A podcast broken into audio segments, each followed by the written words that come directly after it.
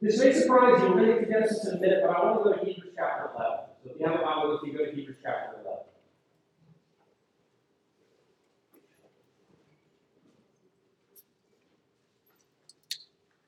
We're going to go to Hebrews 11. Because it's been a while since we had a direct commentary on the book of Genesis in our Bibles. One of the best hermeneutic principles, one of the best rules for interpretation of the Bible, especially things that are difficult, is ask yourself this question Does the Bible speak to this? And many times, helpfully, the Bible speaks about the Bible. Early on in Genesis, especially as, it, as we talked through Abraham and considered uh, what was happening in his life and the test of faith that he had, there were many different places, especially in the New Testament, we could go because the writers commented on the exact events that we were reading about. Well, it's been a little while, just a little while, since we had something as direct. What I want to read or share with you, share in Scripture with you, Hebrews 11, verse 21, is an instance where the exact events that we're about to read about in Genesis 48 are described by the writer of Hebrews and they are commended to us as an act of faith, commended to us as something that is to be worthy of imitating. Jacob is often mentioned in the rest of the Bible, but most frequently he's mentioned as a picture in the list of Abraham, Isaac, and Jacob. It's not as frequent that his exact activities are mentioned and described or given some interpretation. But we do have that for us right now in front of us in Hebrews chapter 11. So before I jump back to Genesis 48 and begin reading, I want to use chapter 11, verse 21 of Hebrews as a little bit of a banner, a little bit of a uh, sort of a statement over the top of what we're about to read. This is what the writer of Hebrews tells us. By faith, Jacob, when dying, blessed each of the sons of Joseph, bowing in worship over the head of his staff. That little phrase at the beginning is interesting. By faith. Now, you may be acquainted with Hebrews well enough to realize that Hebrews 11 is a kind of hall of faith. It's a, a listing of people who hoped against hope. People who, because they had a vision and understanding of who God was, were able to do and committed their lives to be lived in a particular way that went against the grain, went against what they could see, went against what other people may say was obvious. And so, what we're going to find in Genesis 48, according to the Bible itself, is a record of Jacob acting with that kind of faith. So that's what's instructed. That's how we're supposed to interpret this chapter. Uh, according to the Bible itself, it tells us, well, this is what that meant. So now let's turn back and I'm going to read the first few verses of Genesis 48 before we pause and pray.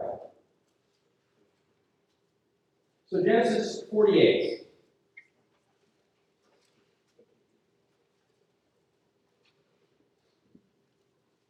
I'm going to read just the first four verses, and we'll pause and pray together. This is what the 48th chapter of Genesis tells us, starting in the first verse. After this, Joseph was told, Behold, your father is ill. So he took with him his two sons, Manasseh and Ephraim. And it was told to Jacob, Your son Joseph has come to you. Then Israel summoned his strength and sat up in bed. Jacob said to Joseph, God Almighty appeared to me at Luz in the land of Canaan and blessed me, and said to me, Behold, I will make you fruitful and multiply you, and I will make you a company of peoples, and will give this land to your offspring after you for an everlasting possession. Let's pause right there. Uh, I hope that you align your heart with mine, that we would humble ourselves and pray that God helps us to to have insights and to have some clarity, some idea of what it is that He wants to communicate to us, and that we'd be able to order our lives accordingly. So I know that I'm going to the microphone and I'm going to be praying out loud. As much as you can muster, let's not have this be a spectator sport. Uh, let's try to stir in our hearts a desire to understand Scripture. Let's, let's pray.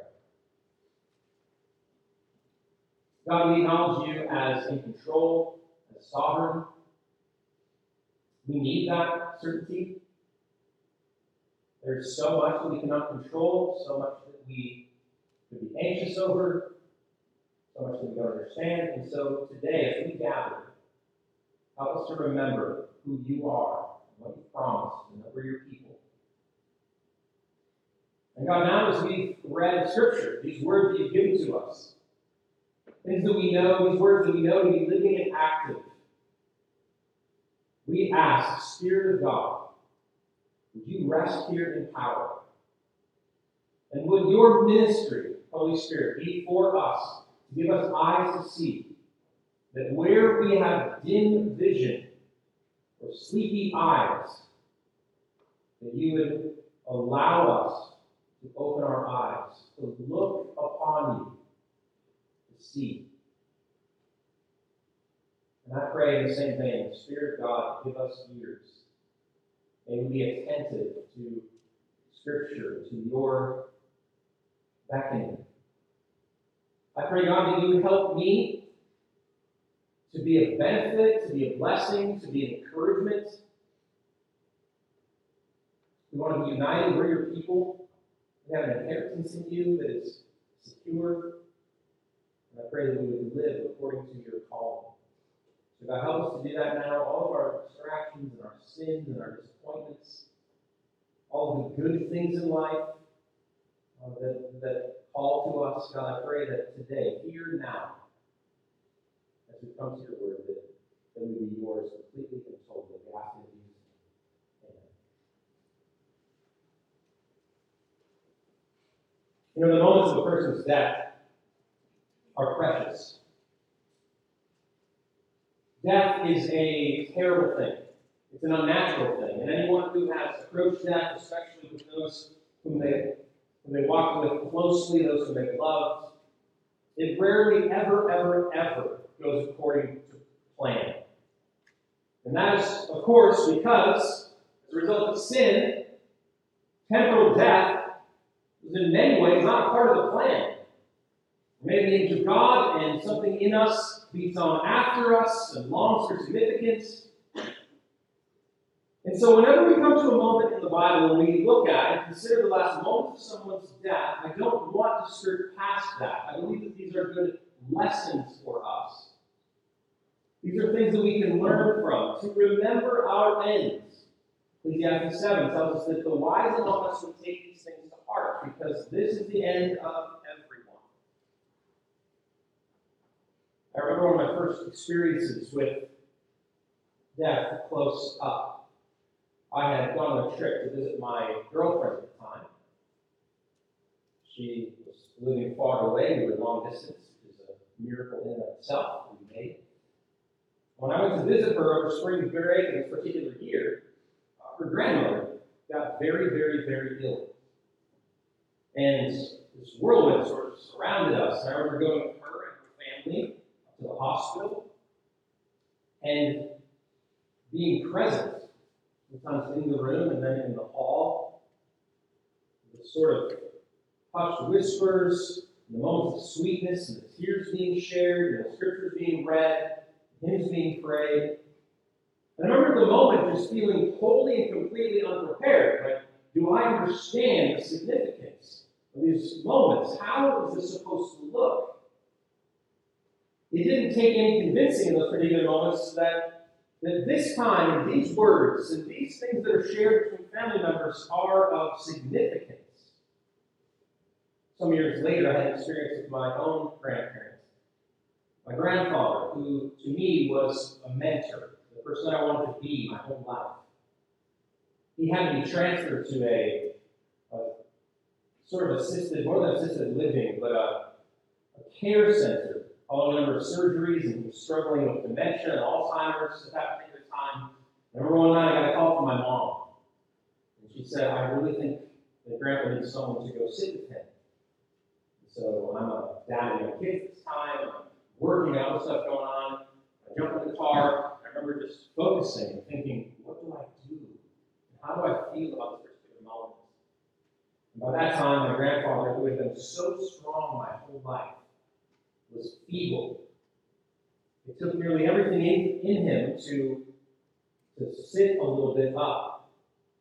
You could tell the strain just to recognize him, say my name. I sat there, at different times I watched him go through uh, different stages of dying, and he began to see things in the room, and he was scared. At some point, he wanted to hold my hand like he was a little child and ask me to see if everything was going to be okay. I sat there for a number of hours in that room. I remember just thinking, thinking about the words that he was saying, thinking about the moments that I was sharing, and watching what it looked like for someone to face death. And realizing in those particular moments that what was most true, what was most loved, what was most evident about the way the person lived came into complete clarity in a lot of, a lot of times in those moments. And what we're going to read, and what we've already begun to read in Genesis 48, is a moment like that. The reason that I tell these stories, and the reason that I point out these moments of death, is because oftentimes for us, as we read a history book, a narrative, we can feel very divorced from these things. These are not our people, this is not our place, this is not our time, these are our customs, it's not our language. And yet, nonetheless, we must realize that when Jacob is facing death, the moments that he shares with his loved ones, their actions toward him, the things that he says, what he's hoping in, how he's acting are massively significant. It is why something that seems like a religious custom, maybe as any other, I believe it's why it's commented on in Hebrews 11 to be remembered. Now remember, remember what Jacob did in those moments on his dying bed. Remember how he acted. Remember what he said. And remember where he postured himself. Remember how, remember how he was positioned. And for those of us who have been given eyes to see, and for those of us who are trusting in God and longing to know Him, what we're supposed to see is a man of faith in these verses. And this faith, I believe, is going to come out in a couple of different ways. The first is in the form of a proclamation that we just read, and then second, and more specifically, especially according to Hebrews 11, is in adoption. I'm going to say the word adoption. I think there's this is as full as the word adoption can mean, but I think it's that nonetheless. So the first thing I want to point out is the blessing that Joseph receives in this proclamation from Jacob. This exchange between the two of them is especially sweet. Depending on your sentiment, depending on the kind of person you are, you may say to yourself, it's not quite as sweet as their meeting outside of Egypt when they fall on one another's necks and they weep and they cry. But this has to be close, I think, to that. Joseph comes because he hears that his father is ill. He hears that his father is ill, and I don't want to skate past it, that he took with him his two sons and he went. Going to people and being near them moments of death is a difficult thing. My guess is that for some of us, even hearing the descriptions that I just described earlier is difficult. Perhaps because of personal experience, because it is wildly uncomfortable. But that is a difficult thing. And so Joseph is showing ultimate honor here. Remember what Joseph is doing. It's not like being insignificant. He was essentially running the economy of the world at the time. And when he hears that your father is ill, he takes time. He pauses everything else. He honors his dad by stopping and going. There's one bit of the sweetness between them. And then Jacob, who is frail. He is the exact, in many ways, the opposite picture of Joseph. Joseph would have had reason not to honor because he was so strong and busy. Jacob, he could excuse from honor because he was so frail and near death. But it is described for us that in the last moments, Jacob, upon hearing that Joseph has come, summons his strength and he sits up. You get the picture of Joseph coming in, and you're wondering, well, what are some of these last words going to be? What will Jacob say?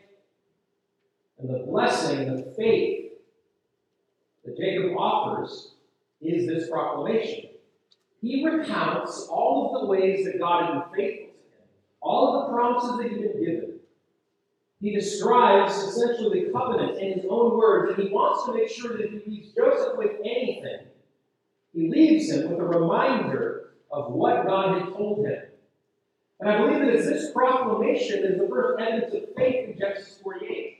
Jacob is in a foreign land. He does not have all kinds of stuff.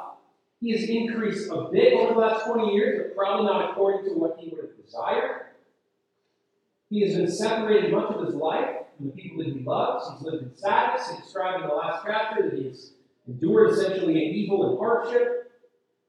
And yet, the thing that he's clinging to, there in this bed in a foreign land, is not sure what's going to come of him or the people after him. What he's clinging to is the promise that God made him. He is living, some people may have said, he is living in darkness by remembering what God told him in the light.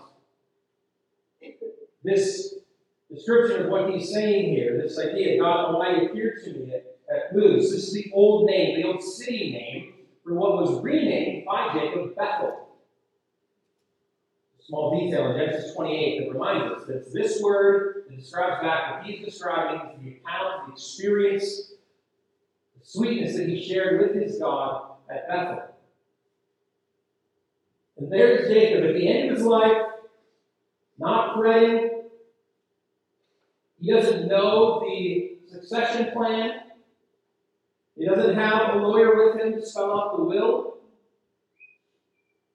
But he is confident because by faith he has grasped onto who God is, his presence, and his promises. This example to Joseph is a major, major blessing. This example of faithfulness that Hebrews 11 reminds us of. His dying days, remember what Jacob did. This is not to be looked over. I would say this as definitively as I, as I can. It is a blessing to the world, especially to those around a person, for a person to suffer well. It's been said that one of the jobs of the church, one of the most significant jobs of the church, is to prepare its people to die well. Because one of the greatest lessons that we can offer in our frailty and weakness and in our suffering is to suffer well, to suffer with faith, to suffer in hope. And so, Jacob, what faith to be dying well? And more than that, what a gift he gives to Joseph to recount the goodness of God in his life. I don't believe that we do this as often as we should. In Scripture, our confession is a major, major thing. I know going to know. Are we a disaster point, or is it just a little bit annoying? Just a little bit annoying still? Okay. I'm trying to keep a train of thought the whole time I'm thinking, hear you. Something we don't do often enough, I believe, is to rehearse and then share our confession of faith. In Scripture, it says, if you hold fast to your confession, you will endure and receive inheritance. The question becomes, what is a confession? That's why in membership classes, we always ask someone, as a prerequisite to membership, can you explain in your own words what is the gospel? To actually think through and be able to confess these things is a gift. It's a gift to your friends. It's a gift to those who don't think like you. It's a gift to those who do think like you. Within your families, parents, as much as you can. Now, you may not encounter the kind of wide-eyed wonder from your kids that you wish you could have in your spiritual lessons to them, but don't give up. As often as you can, recount for them why you have trusted God and how He has shown up in your life again and again and again. Don't leave a legacy where your children long to inherit your 401k, but not your experience with God. Describe for them the riches that you've been given in a faithful walk with Jesus. Just tell them, hey, I remember struggling with what you struggled with. I remember wondering how my sins could be forgiven. I remember thinking the things that you think. Yeah, the world is a crazy place, and lots of people believe different things, and it's odd that we die. Well, what does science say about this? And where you have wrestled with God and He has met you, recount these things. Say them out loud. This is a blessing. And this is Jacob's faith to say it, to describe it, to give as an inheritance his faith to his son. It's what faithfulness looks like. And I would say, especially for those of us who have been discouraged by the response perhaps from our words, is to remember that whenever and wherever our faith in God is proclaimed and pressed out into the world, God has promised to bless. God has promised, and I believe is pleased by those who name Him and proclaim Him and walk with Him all the way through the end. So if you had to ask me, and I know that in, in a sense implicitly you are because you're here and here I am. If you ask me, well, what does this mean according to Jacob's faith? that Hebrews 11 says it is. The first thing that I would say is that we should pay attention to Jacob's proclamation. He's holding on. What a gift. He's holding on. Despite suffering, despite your death, he's holding. Secondarily, though, and perhaps more pointedly, because I think it's pointed out specifically in Hebrews chapter 11, is this adoption that comes up next. And so I'm going to start reading in the fifth verse now of Genesis 48, Genesis 48 5.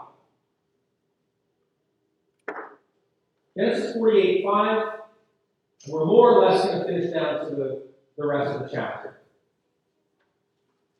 Here's what is recounted for us. After his proclamation, verse 4, he says this And now your two sons, who were born to you in the land of Egypt, before I came to you in Egypt, are mine. Ephraim and Manasseh shall be mine as Reuben and Simeon. And the children that you fathered after them shall be yours. They shall be called by the name of their brothers and their inheritance. As for me, when I came from Padan, to my sorrow, Rachel died in the land of Canaan on the way, when there was still some distance to go to Ephrath. And I buried her there on the way to Ephrath, that is, Bethlehem. When Israel saw Joseph's sons, he said, Who are these? Joseph said to his father, They are my sons, whom God has given me here. And he said, Bring them to me, please, that I may bless them. Now the eyes of Israel were dim with age, so that he could not see. But Joseph brought them near him, and he kissed them, and embraced them, and embraced them. And Israel said to Joseph, I never expected to see your face, and behold, God has let me see your offspring also. Then Joseph removed them from his knees, and he bowed himself with his face to the earth. And Joseph took them both, Ephraim in his right hand toward Israel's left hand, and Manasseh in his left hand toward Israel's right hand, and brought them near him. And Israel stretched out his right hand and laid it on the head of Ephraim, who was younger, and his left hand on the head of Manasseh, crossing his hands. For Manasseh was the firstborn. And he blessed Joseph and said, The God before whom my fathers Abraham and Isaac walked, the God who has been my shepherd all my life long to this day, the angel who redeemed me from all evil, bless the boys. And in them let my name be carried on, in the name of my fathers Abraham and Isaac, and let them grow into a multitude in the midst of the earth. When Joseph saw that his father laid his right hand on the head of Ephraim, it displeased him, and he took his father's hand and moved it from Ephraim's hand to Manasseh's hand. And Joseph said to his father, Not this way, my father, since this one is the first one. Put your right hand on his head.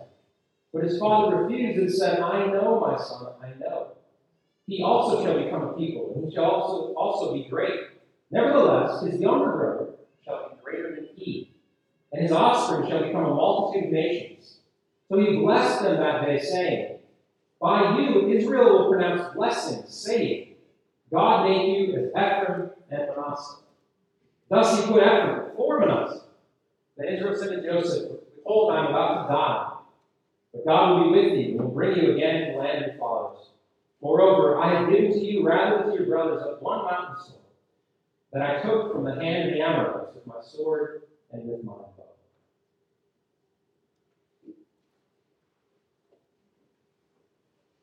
This specific and special engagement between Jacob and Joseph's son, sons are considered considered to be and, and is in fact a very significant adoption.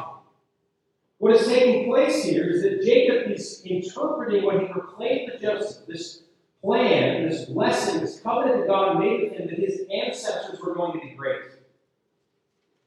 His ancestors, Jacob's ancestors, are going to be great. They're going to inherit land, there's going to be kings that come from them. And upon seeing Joseph, who he's been separated from for decades, at a particular time in his life, now Joseph brings to him sons that were born not to a Hebrew woman, not to an Israelite, but born to someone who was likely the daughter of a priest of a foreign cult, living in a foreign land. That is their ancestry according to the world, and Jacob is going to reinterpret who they are and call to them and welcome them into God's family. What Jacob sees is the potential in these children, the potential for them to walk away from the covenant that God had given to them, to live according to the standards of the world, to inherit. In fact, they have pretty good inheritance if you think about it. Imagine being Joseph's children. You have grown up knowing nothing but being in charge and pampered and well off. You are known, respected, likely bowed to. Your dad runs everything. And then at a particular moment in your life, you're being introduced to your grandfather who is feeble and weak, is a shepherd and lives out of the country, who has nothing, who all your Egyptian friends believe is an abomination because he's a shepherd. And you're brought to this dying man. And Jacob puts his hand on their heads and blesses them. He welcomes them into his family. And by faith says, These children, these children, the ones who didn't come about in the proper way, didn't come about in the way that you would imagine, who don't have a pure parent set, these children will be God's. And they will carry on the promise, and they will live a promised land. And God's covenant will go through them. And that is a bold claim. He calls out, essentially, to be true something that is not yet true. He calls forth what he cannot see. These grandsons of his, in particular, we have no reason to believe that they would desire the wandering, sojourning, secondary, humble life of Jacob's family. But Jacob, in faith, says, Oh, yes, they will. Generations will follow because God has told me generations will follow. We go back to the beginning of Genesis 48. How do we start the whole thing? Why is this by faith? Because he says to Joseph, Here's what God promised me. I'm going to be a company of peoples, and they're going to have a land for an everlasting possession. And so some of the details of this exchange are significant, but the big picture should be remaining before us, and that is that Jacob is calling forth from his grandchildren something that he believes and knows that God has promised him.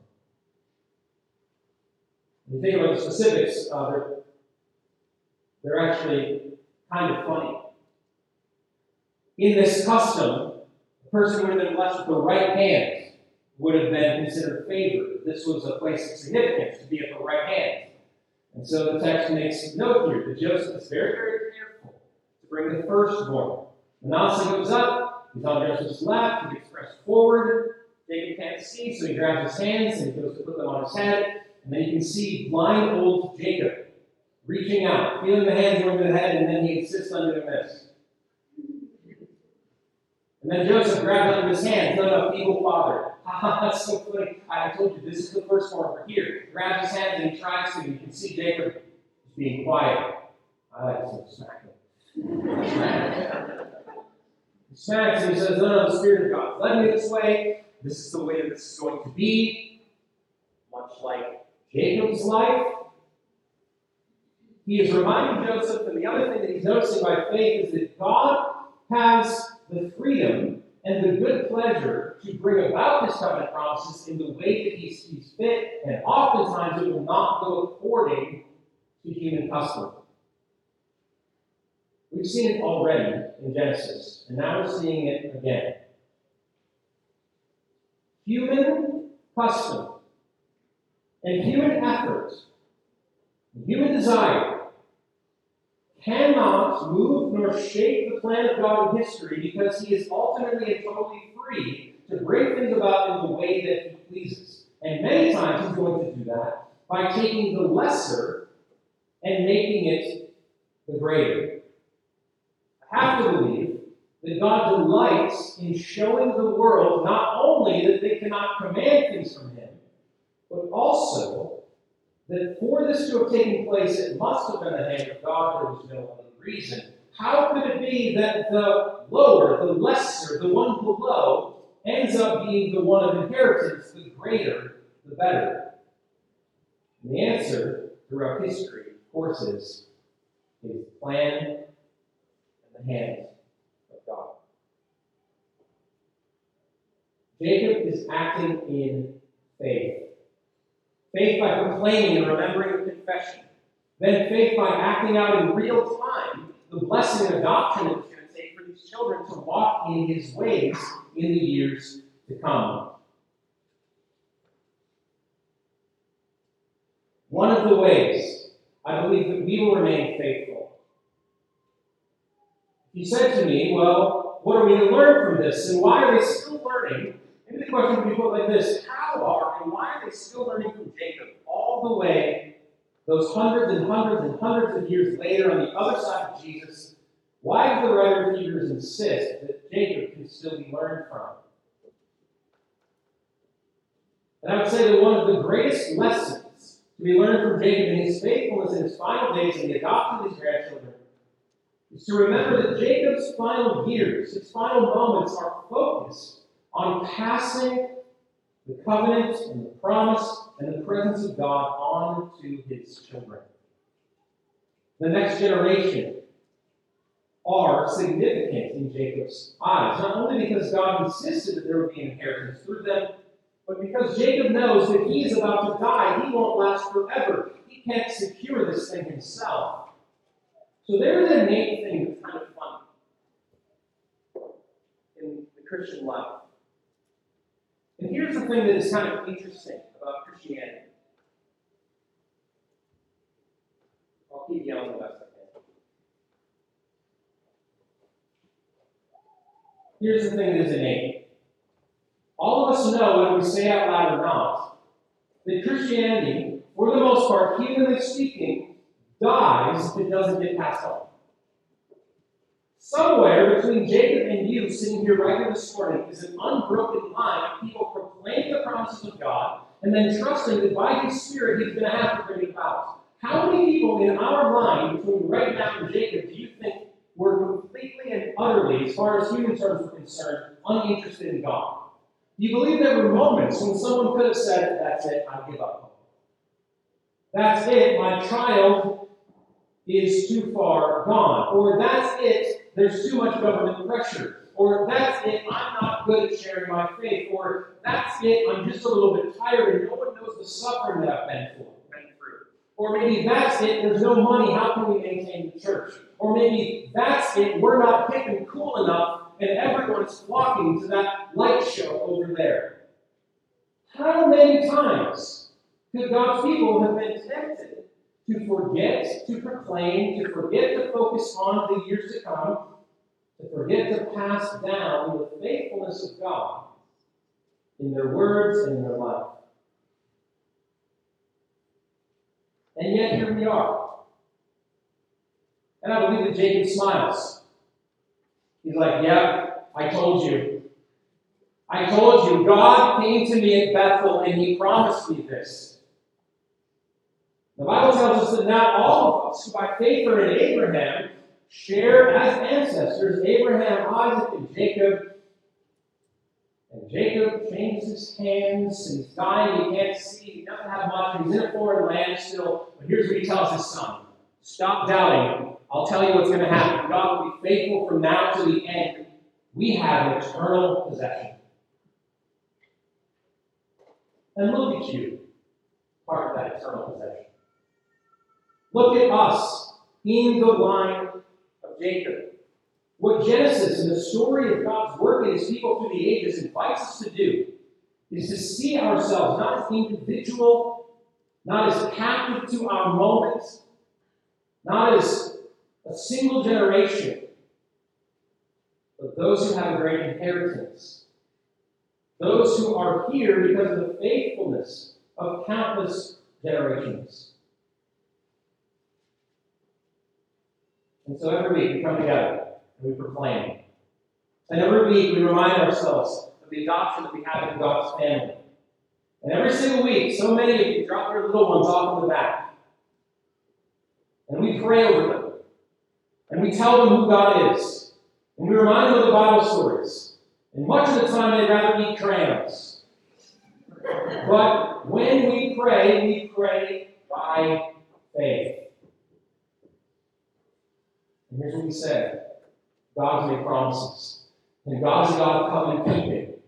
And in Jesus Christ, one day every knee will bow and he will have an inheritance that is more numerous than can be counted. And so we keep proclaiming and we keep focusing and we keep believing that God will preserve his church and his people down through the ages.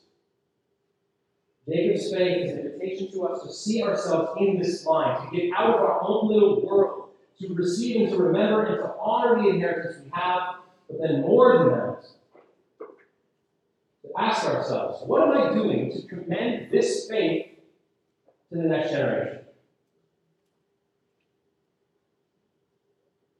I'm motivated right now, so that Cassie come up here and give you a pitch. Don't spend street. I promise that wasn't the point. But ask yourself nonetheless, is there anything about the words that I say, the things that I recount, or what I complain, is there anything about the lessons that I'm offering that is focused on passing this faith down? I'm going to read my favorite psalm to close. Psalm 145 is my favorite psalm. I'm going to read the first 13 verses, and one of my favorite things about Psalm 145 is the way that it consistently shifts between praise and confidence for the future. And by future, I mean future generations. Praise, confidence in future generations. Praise, confidence in what God will do in future generations. And I believe that by reading this and then praying these things, we may get a little bit close to the faith that Jacob showed in Genesis 48. This is the 145th Psalm. I will extol you, my God and King, and bless your name forever and ever. Every day I will bless you and praise your name forever and ever. Great is the Lord and greatly to be praised, and his greatness is unsearchable. Now listen to this part of the song. One generation shall commend your works to another and shall declare your mighty acts. On the glorious splendor of your majesty and on your wondrous works I will meditate. They shall speak of the might of your awesome deeds, and I will declare your greatness. They shall pour forth the fame of your abundant goodness, and shall sing aloud of your righteousness. The Lord is gracious and merciful, slow to anger, and abounding in steadfast love. The Lord is good to all, and his mercy is over all that he has made. All your works shall give thanks to you, O Lord, and all your saints shall bless you. They shall speak of the glory of your kingdom and tell of your power to make known to the children of man your mighty deeds and the glorious splendor of your kingdom. Your kingdom is an everlasting kingdom, and your dominion endures throughout all generations. The Lord is faithful in all his words and kind in all his works. We'll pause there. What I love about Psalm 145 is the way that personal worship intertwines so beautifully and inescapably with the generations. Our faith is a faith of our fathers. And if our faith is to be certain and to be true, it will also be the faith of our children after us. This is something to be meditated upon, something to be desirous of, doing well. So I want to take a moment and I want to pray with you that we would have faith like David. Let's pray. God, I for the confidence both of Jacob and of Psalm 145. We thank you for the example of extolling your name forever and ever. I pray that we would have this kind of consistency that come what may. Suffering, frailty, and even death itself that our commitment to praising you and confessing you day after day after day, so long as you give us breath, God, keep us that faithful. And I pray as well that you give us confidence, the kind of confidence that Jacob had about the future of your people. You don't guarantee that our church name or our place or our significance will go on forever, but we have confidence to know that you will be faithful to your people forever. And God, I do. I pray for our children. I pray that they would know you and love you. I pray that when they hear us describing our wrestling with you, the way you've been present in our lives, that they would long for that kind of experience with you. God, I ask for young people in our world to hear a faithful gospel from their elders, their ancestors. And then, God, I pray that you would move by your Spirit to bring about renewal, a reviving in grandchildren, in young women, and young men. That they would dream dreams of your kingdom coming to pass. That they would have a strong vision to not neglect or to be enamored by the world that offers so much comfortable life. They would see the richness, the inheritance that they have in you. So, God, we pray today, individually struck by and thankful for the faithfulness of our forebears, and we ask that one generation, our generation, would commend your words to another. We pray this in Jesus' name. Amen.